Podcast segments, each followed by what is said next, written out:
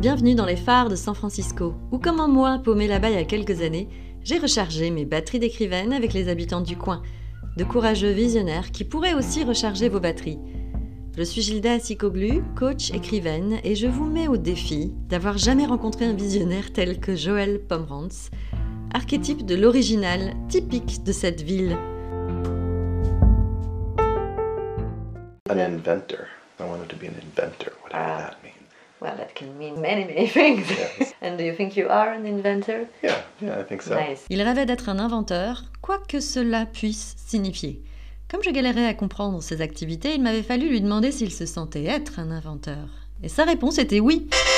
Il l'est même devenu au-delà de ses espérances, car si dans son idée d'enfant, les inventions étaient plutôt physiques, matérialisées par des objets, dans la réalité, les choses ont pris une autre tournure. Oh, it just doesn't look like that. I'm inventing social opportunities, I'm inventing political strategies, I'm inventing creative new ways of displaying information, kind of a, a societal contraption instead of a physical contraption. That's the thing I'm inventing. Sort of. That's nice. Il a remarqué entre 25 et 30 ans être effectivement un inventeur, c'est juste que cela n'en avait pas l'air.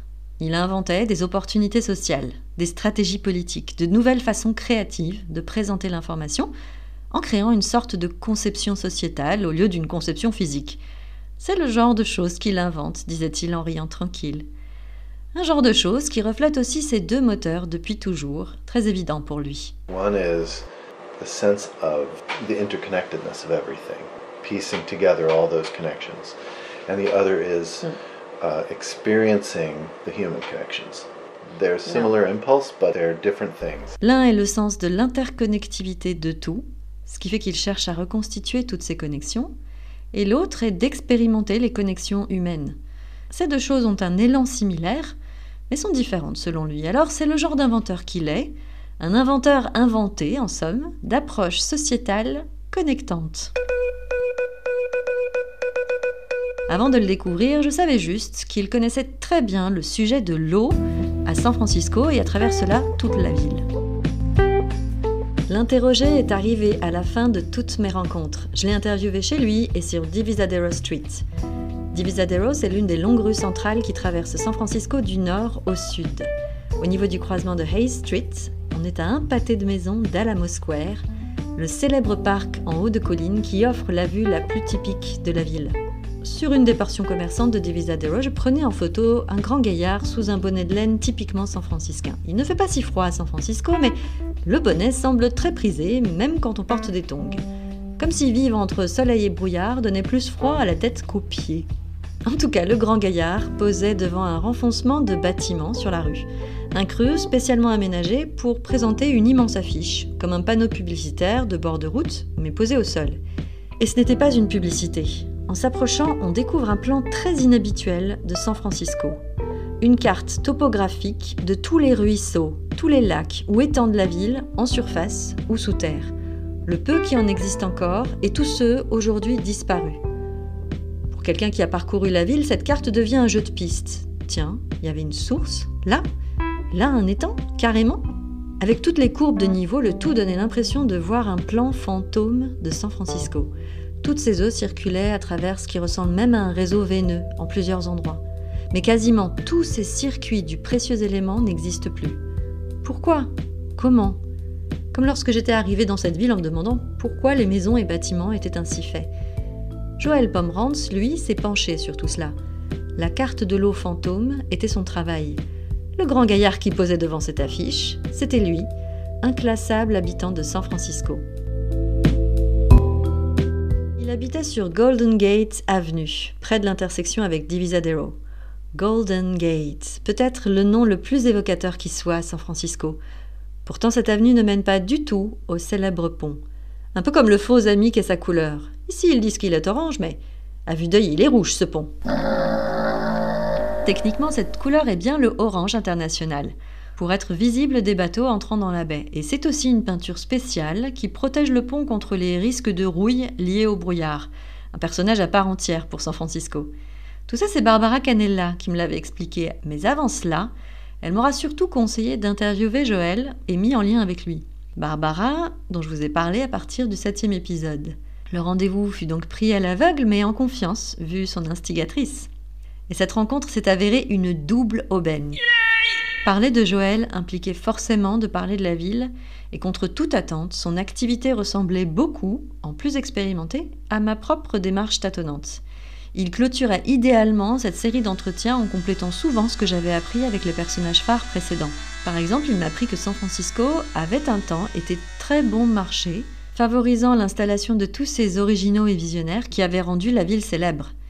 C'était très difficile à concevoir après avoir tant entendu parler de boom tech, mais à une époque, les classes aisées préféraient vivre en banlieue, laissant la ville et son centre aux populations plus modestes, souvent de peau moins blanche, ce qu'on appelait là-bas le white flight, pour parler de la fuite des, Blancs vis-à-vis de ces zones. The words inner city often were code words for black person. So many of them have moved to the suburbs because now the suburbs are the place that people don't want to live. Really incredible, especially because a lot of them are too poor to have cars, and in the suburbs you need a car to get around. So it's a really bad situation. En langage politiquement correct, ces mots, inner city, la ville intérieure, étaient souvent un code pour désigner des habitants à la peau noire. Le mouvement est inverse aujourd'hui, on recherche le centre et les plus modestes doivent s'éloigner là où sans voiture, qu'ils n'ont généralement pas, tout leur est d'autant moins accessible, que ce soit un travail ou des conditions de vie normales. Et le ton animé de Joël quand il expliquait cela donne une idée de sa préoccupation, et il s'est avéré engagé, très engagé, sur plusieurs enjeux sociétaux. Quand je l'ai rencontré, il travaillait à connaître la ville géographiquement parlant, pour ramasser les pièces du puzzle de San Francisco. Un peu comme moi, qui avait l'impression d'assembler un puzzle pour comprendre ce qu'il faisait. Surtout avec sa première réponse sur son travail. I don't usually spend much time in the world that other people spend. Like my normal is completely self-invented, and so I don't even really think of it as a job. Il n'a pas beaucoup l'habitude d'être dans le monde où les autres sont. Mon normal est complètement auto-inventé, dit-il. Alors il n'y pense même pas vraiment comme un travail. Ok. Mais bon, j'étais à San Francisco, j'étais plus à ça près. Et puis Joël était parfaitement à l'aise. Il avait écouté la raison de ma venue immobile, raconter un peu de cette ville si spéciale à travers ses habitants lui semblait logique. Et donc il répondait à voix basse, avec un calme qui m'étonne toujours parce que de façon automatique, j'ai plutôt tendance à aller vite. Après, ses explications sur la façon dont il décrit son travail donnent une idée du phénomène. I'm lucky to have the chance to have an integrated work and life, holistic kind of approach. I don't have an occupation, I don't have a, a career. What I have is curiosity. And so I just use that in my life in every way. Il s'estime surtout chanceux d'avoir un travail intégré à la vie, un genre d'approche holistique. Alors je ne sais pas vous, mais moi je n'avais jamais entendu parler de travail comme ça. En tout cas, lui ne l'a jamais envisagé en termes de carrière. Il a sa curiosité, qu'il utilise de toutes les manières possibles, et quand quelque chose dont il est curieux intéresse d'autres personnes, il travaille avec elles et collabore sur des projets. Donc, And I think of my life more as projects than job. So il voit sa vie plus comme des projets que comme un travail. Évidemment, ma part rationnelle ou mouton de panurge était perdue, donc je lui ai demandé s'il y avait une ligne directrice là-dedans.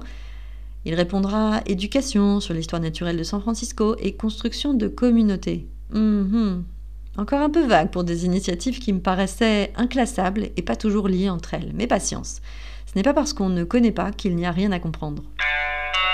Quelques indices avec sa réponse à ma question caricaturale d'Alcatraz. L'agacement l'avait gagné, mais pas à cause du côté cliché de la question. C'est vraiment déprimant, disait-il, c'est une prison, des cages pour les gens. Il y avait été deux fois, mais jamais par le bateau touriste. I went there for an unthanksgiving. La première fois, c'était pour assister à une pratique contestataire nommée Unthanksgiving, contre-pied du jour férié national de Thanksgiving, en mémoire d'une histoire en réalité inventée de toutes pièces sur l'installation des colons puritains. It's a story made up by people six generations later. Une histoire inventée six générations après les événements, précise Joël. Pour les Amérindiens, il n'y avait aucun remerciement à faire pour ce qui correspondait à leur éradication systématique du territoire. Et donc il s'était mis à célébrer ouvertement l'exact contraire de cette célébration totalement fausse. Donc c'est cette Unthanksgiving qu'il avait suivi à Alcatraz, mais Joël en retenait surtout un incident absurde.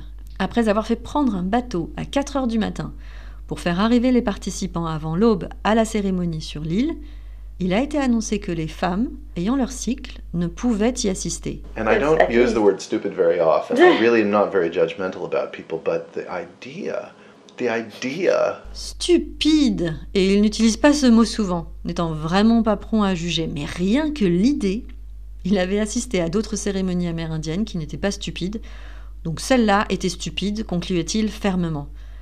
Je l'avais trouvé sur le coup plus féministe que ce que j'aurais pu être. Sa deuxième fois à Alcatraz, c'était en 2015 pour l'exposition Dai Weiwei, où Barbara avait été aussi, sur les prisonniers politiques à travers le monde, et il en a surtout gardé un souvenir déprimant. Une déprime qui me semblait très naturelle, vu le sujet.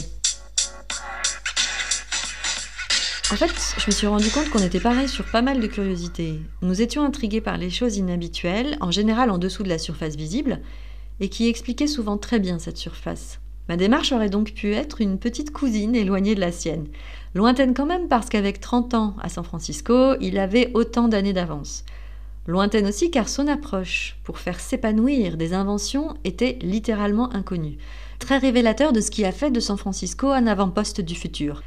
Et je vous en dirai donc plus dans le prochain épisode. À très vite!